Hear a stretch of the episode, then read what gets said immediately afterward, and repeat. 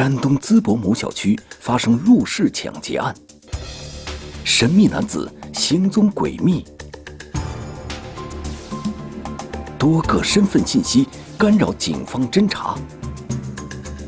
巧施妙计揭开隐藏10年的秘密，逃不掉的身影。天网栏目即将播出。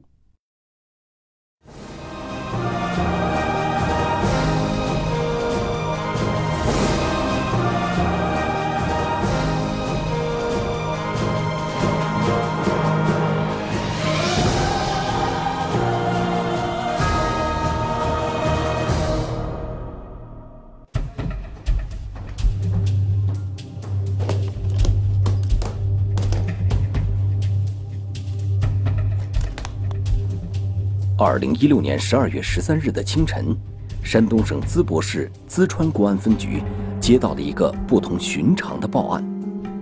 翟某报警称，在他家住的小区出门的时候，被一个蒙面的男青年上来就用刀逼住了脖子，然后逼回家，然后把他拽到那个卧室里，把他的手脚捆绑，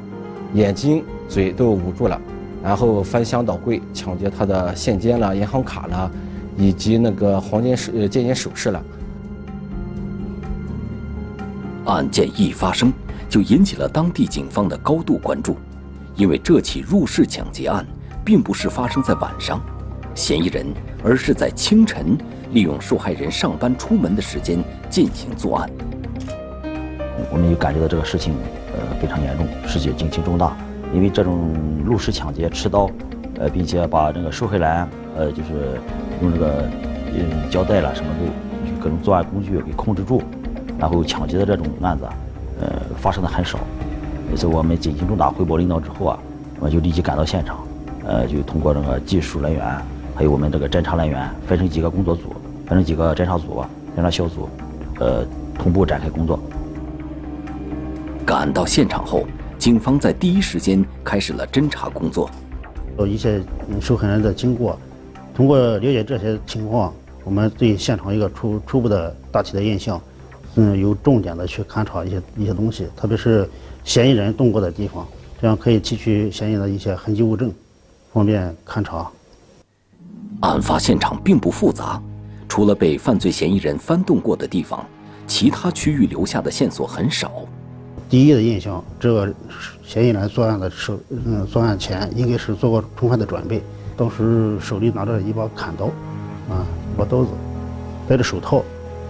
嫌疑人在作案过程中有一些反正常的意识，有一些暴力的手段，包括。因为犯罪嫌疑人是利用暴力手段控制的受害人，所以在受害人身上留下了伤痕。现场也不乱，就是除了嫌疑人留到现场一把刀子，还有绑受害人的一个塑料绳，还有透明胶带，这主要的，还有点滴的血迹。血迹当时考虑是受害人的，应该是。因为案件发生在白天，所以案件对附近老百姓的生活影响较大，让警方倍感压力。这性案件的发生啊，应该说是性质非常严重，影响也很大，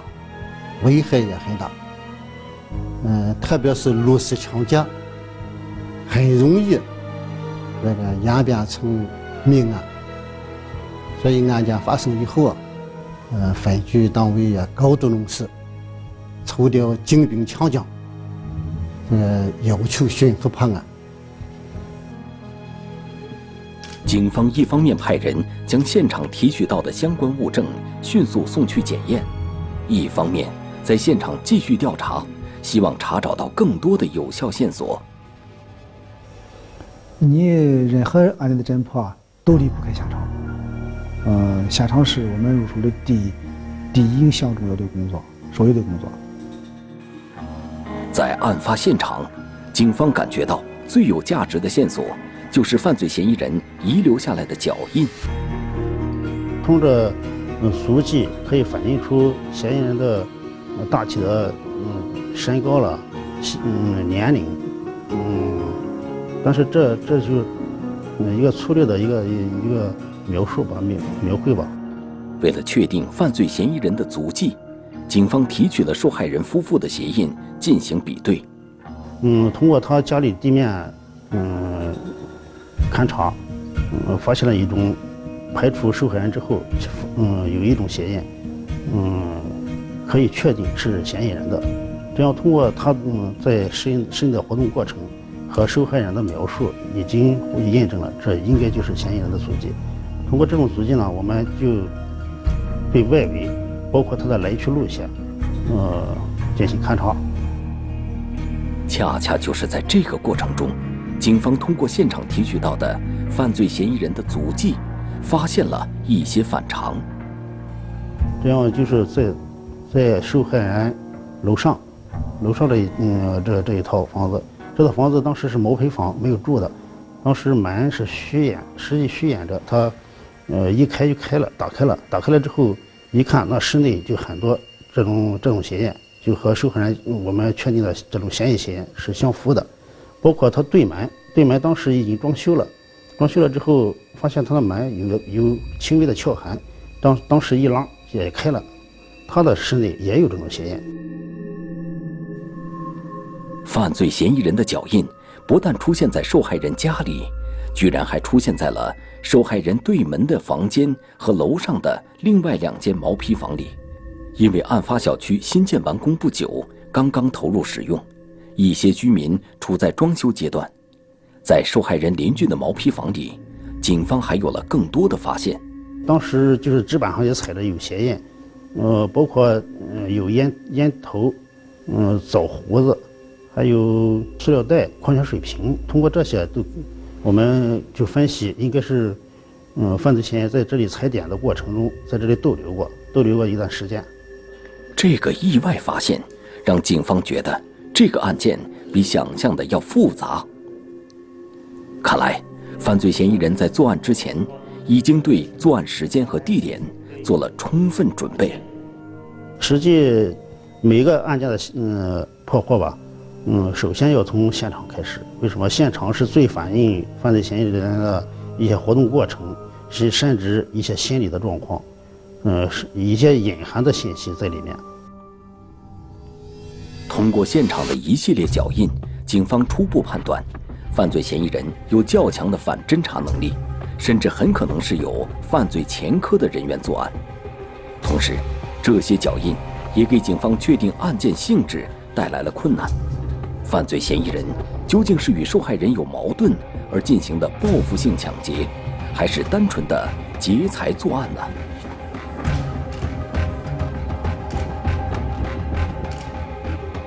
住了好几天，这个嫌疑人，在受害人的对面和楼上这2户啊，我们发现了大量的这些，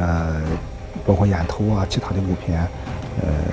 反映出证明这个嫌疑人在这个两处地方躲了很长时间，来进行观察。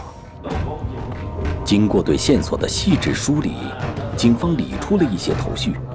应该是属于流窜作案的那个暴力犯罪。就是至于其他的情况呢？我们就是随着那个案件的那个进一步侦查，进一步那个对这个受害人啊、家庭情况还有各方面的情况的了解啊，我们可以逐步的去消除那一块。但是应该还是一上来的时候，我们这个路子是走的我们这个侦查思路是非常正确的。流窜作案的暴力犯罪这一块，应该是紧紧的抓住这一块。案发前后，因为受害人头脑冷静，有保护现场的意识，在第一时间为警方提供了很多有价值的线索，而且很好的保护了自己。首先，他没有直接和犯罪嫌疑人做对抗，这是第一要素。你如果在遇到这种情况时候，如果产生对抗，很容易让犯罪分子伤害这个伤害这个受害人。所以说，这女受害人还是相对比较冷静，第二一个，他还是比较巧妙的应对了这个犯罪嫌疑人。他把银行卡的密码，没有把真实的密码告诉这个嫌疑人，所以说他的这个财产也减少了损失。正因为有受害人的帮助、回忆，警方发现了犯罪嫌疑人另一个反常的举动。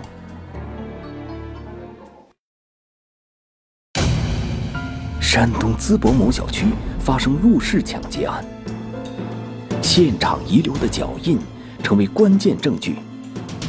追踪调查，行为异常的神秘男子进入警方视线。案件一波三折，狡猾的犯罪嫌疑人消失在监控中，逃不掉的身影。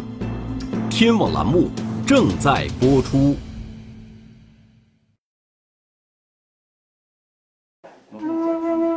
警方一边在紧张地勘察现场，另一方面继续通过受害人回忆，希望了解到更多的案件线索。了解受害人，就是说，犯罪嫌疑人逃跑，从他家里跑出来之后，那个女受害人紧跟着就出了，叫他的房门。一看房门，当时他是电梯房嘛，他看到电梯，他是住的是10楼，当时他接着跟着出来的时候，看到电梯上11楼去了。 当时通过这个情况呢，当时我琢磨，嫌疑人有可能是不是往下跑，有可能是往上跑。受害人居住在10楼，在11楼，警方发现了犯罪嫌疑人曾经踩点的房间。可是，在作案之后，嫌疑人为什么还要往楼上跑呢？经过对楼上房间的仔细勘查，警方确认，在案发后，嫌疑人没有继续隐藏在这里。不过， 这个往楼上跑的反常举动，让警方产生了怀疑，这就反映出了犯罪嫌疑人一个在作案前一个充分的准备，甚至他一个反侦查意识。平常的人肯定是往下跑，他是本来就是还反映出一个什么情况？一个犯罪嫌疑人提前踩过点，他是逆向，有时候逆向的考虑，正常的人应该是往下走，往下跑，但是他从另一个楼梯洞跑了，这一个延缓，其他的人，就是受害人报警之后，其他人去追赶，或者是从楼下碰上了这种情况，延缓其他人发现了。为了验证警方的推断，技术人员在通往顶楼的台阶上仔细寻找，果然发现了犯罪嫌疑人的脚印。 而这个脚印，一直通往这个单元的顶楼。当时我们到楼顶之后，也发现了类似的鞋印，包括当时受害人说是她家里丢了2件男士上衣，就她丈夫的衣服。当时我们从楼顶到了另一个单元，另一个单元的楼梯口有2件衣服也在那地方，但是肯定是就是嫌疑人逃跑的时候扔上面扔下的。 果然不出所料，犯罪嫌疑人为了逃避打击，提前设计好了逃跑路线。首先从受害人所在的2单元跑上楼顶，然后通过楼顶跑到3单元，再从3单元下楼离开。整个逃跑路线被负责视频追踪的民警一一印证。当时受害人是在2单元，所以说我们就盯着2单元的监控看。 做了大量的工作，前前后后，看了有3、4个小时吧，都没有看到嫌疑人出来。这时候我们就判断他肯定是从其他的出口那个出去的，而且我们在现场勘查的时候啊，也发现了一个重要的情况，就是在那个楼顶发现了，受害人她老公的外衣，因为这个外衣是嫌疑人带走的，所以说我们分析这个嫌疑人逃跑的路线就是。 经过楼顶，的话，然后我们上楼顶上看，就可以看从那个2单元，然后又上3单元去，就从那单元里，然后又出来了。从3单元出来后，自以为神不知鬼不觉的犯罪嫌疑人，很从容地离开了作案的小区。做了大量的工作，最后发现了一个戴口罩的，穿灰色 羽绒服的可疑的男青年，这时候我们没见过那个嫌疑人，我们也不可能判断出这是不是他。然后，于是我们找那个受害人，对他进行辨认。他辨认之后指出，这个人就是那个作案的嫌疑人，而且他这个受害人提供了一个比较明确的情况，就是说这个嫌疑人做完案之后啊，抢劫完那个贵重的物品之后啊，还把他家里这个男士的一些衣服带走了。可疑来源出来的时候啊，手上正好拿着一个黑色的羽绒服，然后经过那个受害人的辨认，这就是她老公的那个羽绒服。所以说，综合他的这个特征来看，就确定这个可疑的男青年就是嫌疑人。监控显示，犯罪嫌疑人走出小区后，很快就打上了一辆出租车，去往了出城的方向。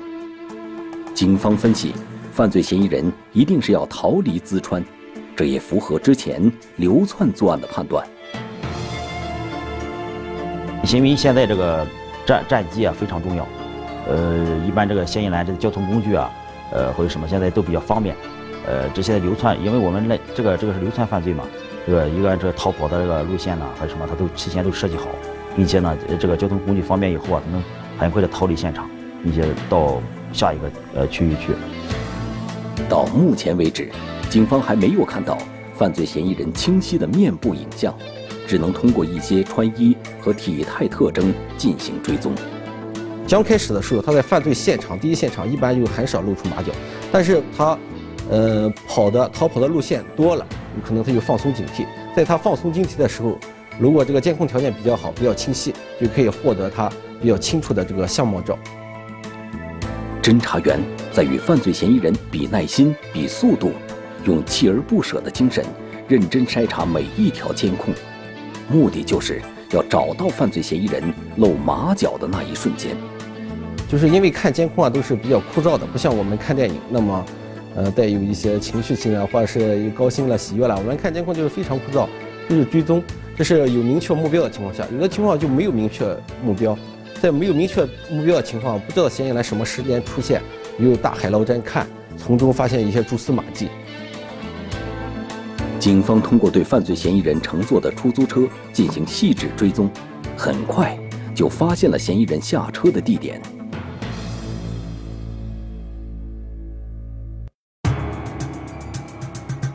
下了车之后呢，这个嫌疑人就上了旁边的一个开放式的老旧小区。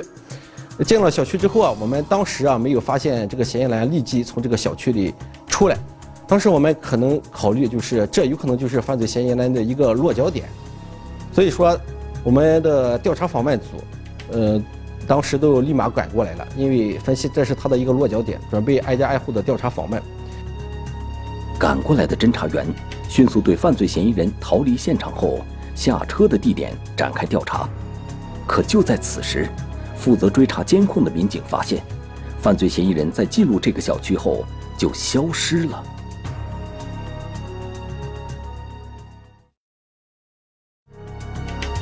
山东淄博某小区发生入室抢劫案，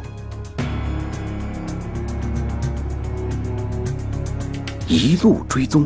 犯罪嫌疑人蹊跷地消失在监控画面中。侦查员能否利用线索破解谜团？逃不掉的身影，天网栏目正在播出。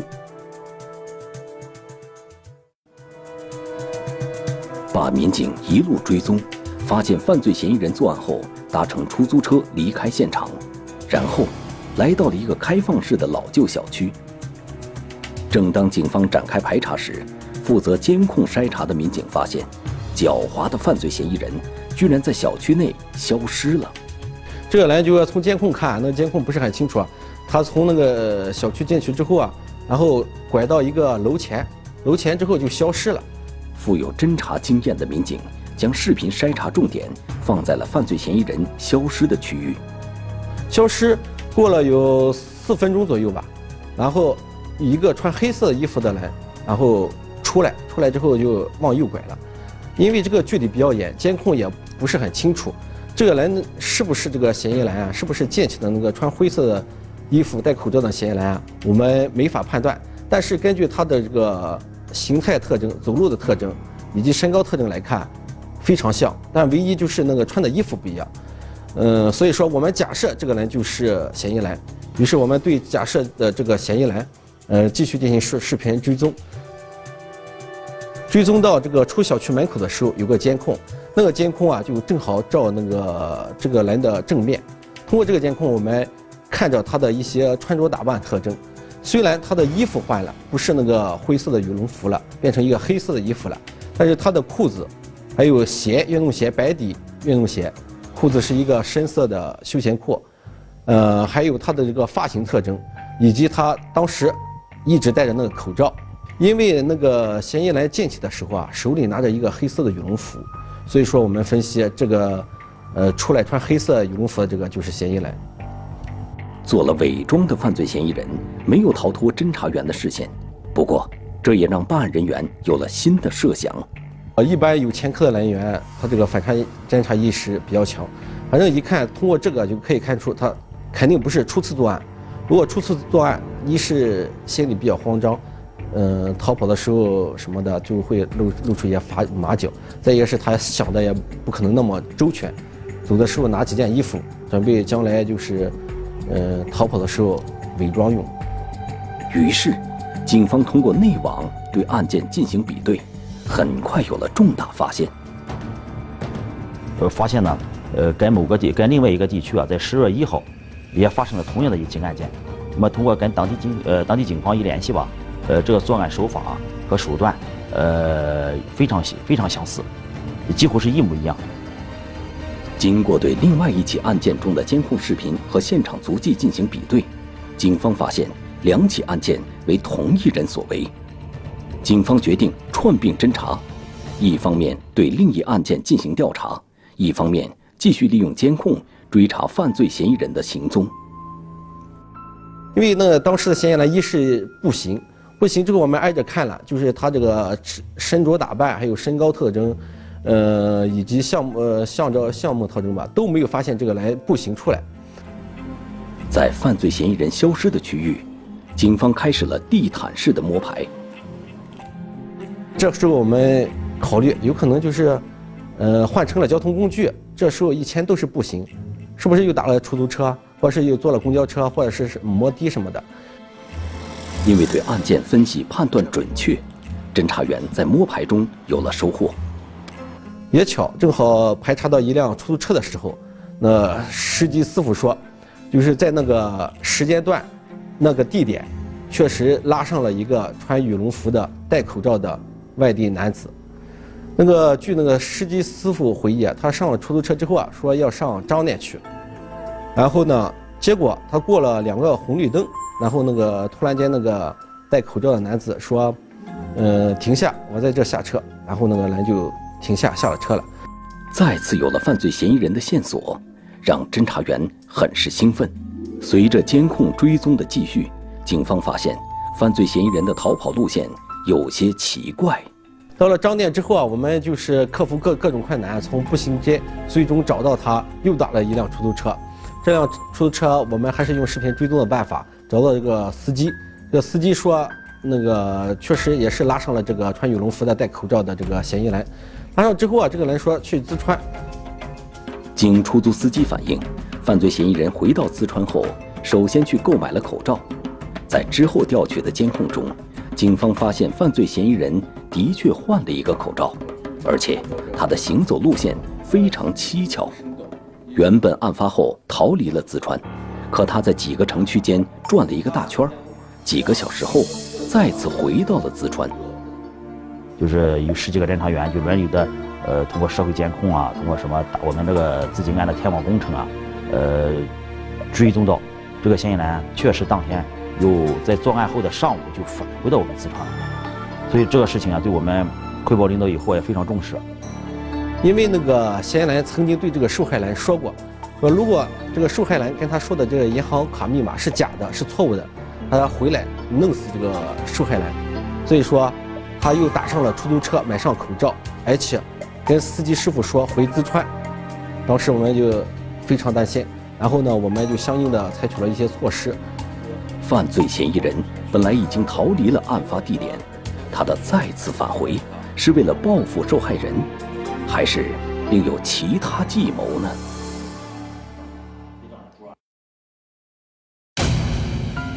山东淄川某小区发生入室抢劫案，嫌疑男子的行踪让警方倍感蹊跷。排查出的三个身份，哪个才是真凶？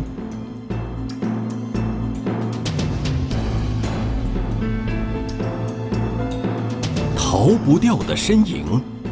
天网栏目正在播出。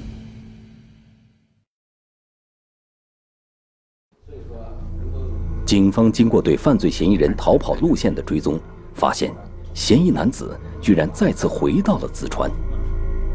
这临时呢，这个住所这一块，我们也加强警力保护，就防止别的事情、别的那个类似的按嫌疑人说那个说法的，比更严重的事件在发生。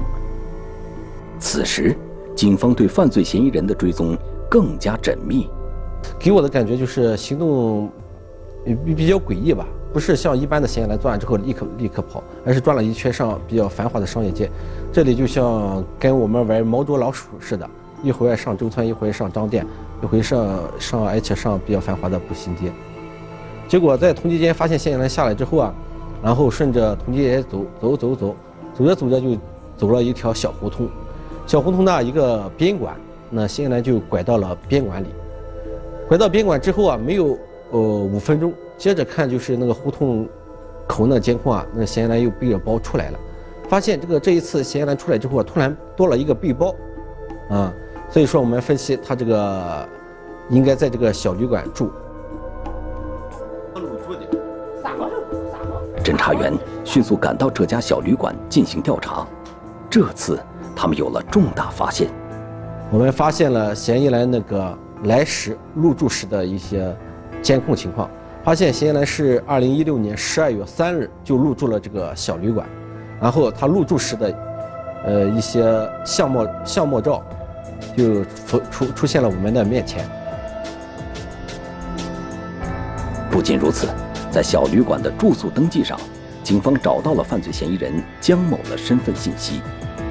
与此同时，在外地调查另一起入室抢劫案的侦查员，反馈回了一条重要线索。 其他地区作案之后啊，其中偷了一块那个，手机。这个手机他销赃的时候卖的时候啊，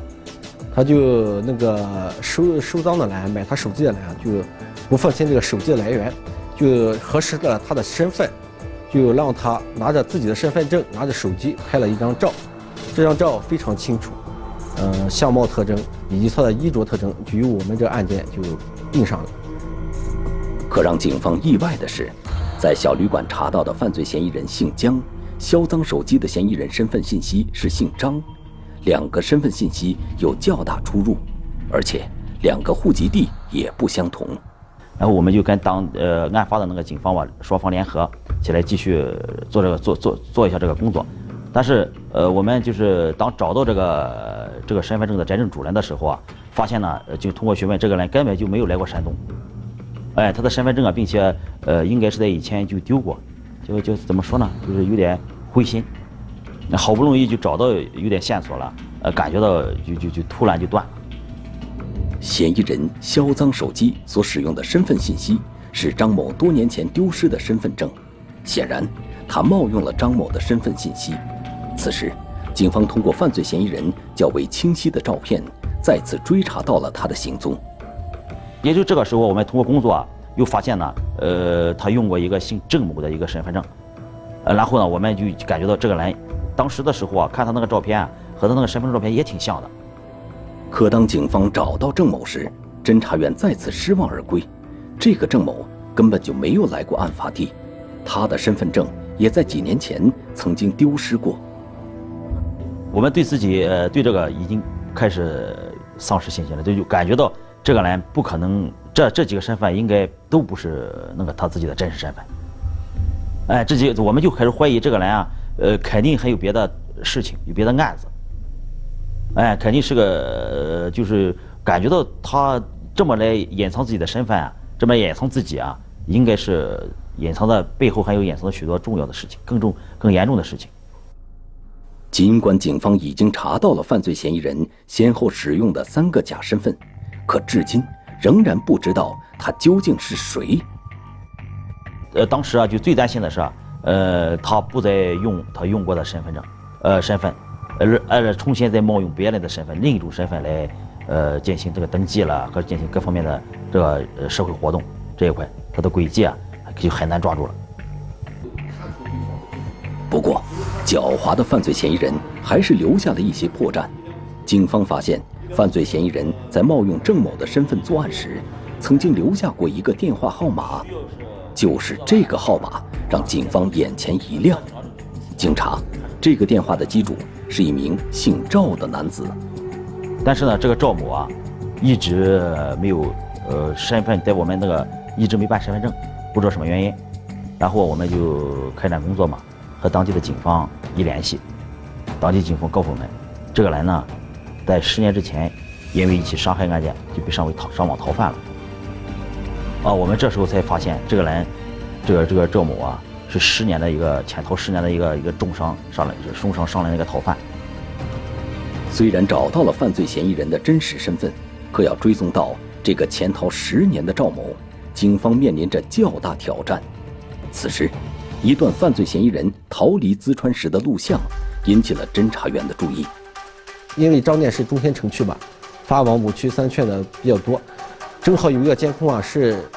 照着这个所有的车的车头，就是纵向照过去。照过去之后呢，嫌疑人看着买了那个烧饼之后啊，就冲着那个车头走了一段距离，然后上了一辆公交车，正好一个错位啊。我们所以说，当时到那里的那个地方的时候，我们就怎么判断他上了哪一路公交车，给我们带来了麻烦。搭乘长途公交车是犯罪嫌疑人逃出淄川的最后一步，只要知道他的去向，就能找到他的下落。可这个车站发往各地的车次较多，这个监控却偏偏没有拍到，他到底上了开往哪里的公交车呢？计步，因为嫌疑人从买上大饼从监控中出现，开始走，我们就开始数步。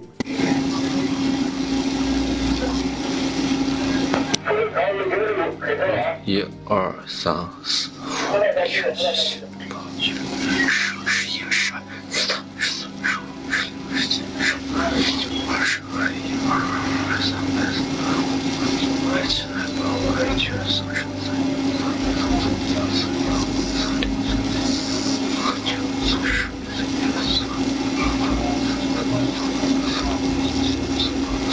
49。你看这辆车，你看这辆红车啊，你看这辆车，出去这辆红车了吗？你看是几路，是到哪里的？好，这边再往这边数，再数一辆，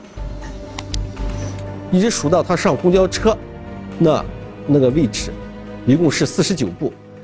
于是我们就实地在从他大饼那从监控中出现到坐上公交车那，根据他的行走方向，迈了49步。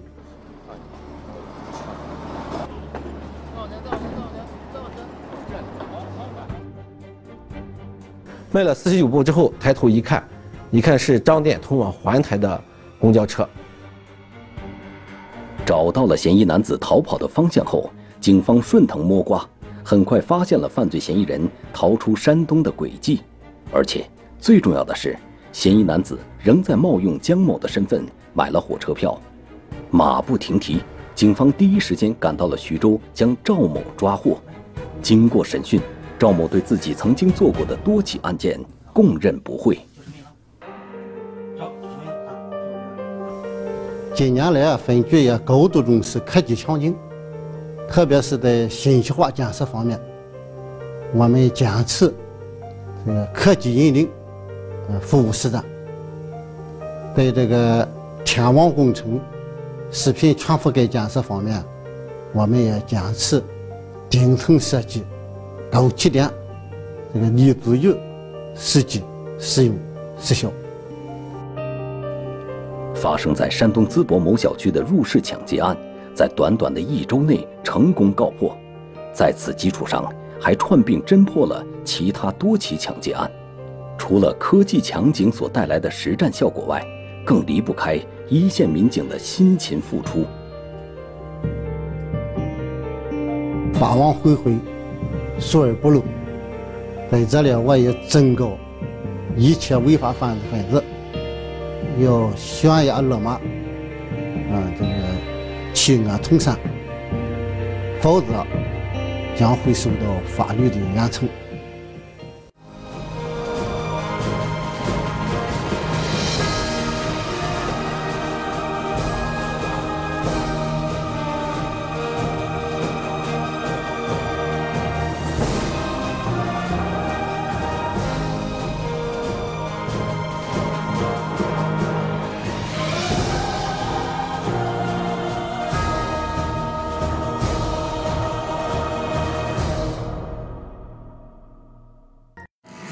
放学路上，女孩离奇失踪，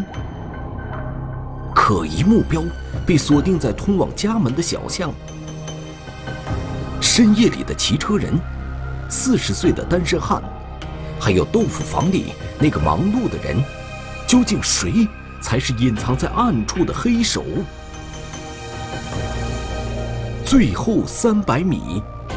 天网栏目近期播出。